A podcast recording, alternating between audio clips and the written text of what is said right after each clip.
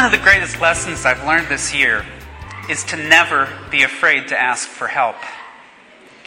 Almost every time I have asked someone to consider a new endeavor, they have responded with enthusiasm. It's funny what happens when you allow the Holy Spirit to take the lead. I thought I would have to beg and plead for volunteers, but that wasn't the case. Our God constantly calls us to a new and exciting future the people that I approached felt that the Holy Spirit was inviting them to take part in that new creation.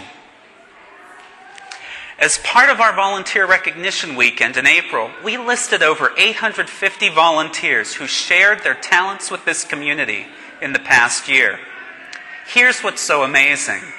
I now know that each of these 850 people have even more gifts to share.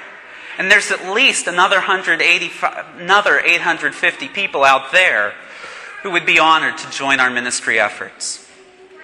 Let me put it another way. At my baptism, I was anointed as a prophet, a priest, and a king. But I have succeeded in my ministry only when I have collaborated with the rest of you, who were also anointed as prophets, priests, and kings at your baptisms. Let us remember the root of the word Eucharist. It means thanksgiving.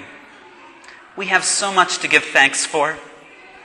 I can never thank you enough for the gifts you've shared with me this year. And we all must thank the generations of people who have come before us to make this vibrant community what it is today. If you want to give me a farewell gift, let it be this pray for vocations.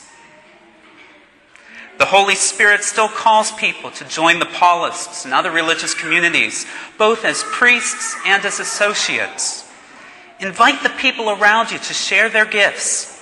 Let us all do our part to build God's new creation.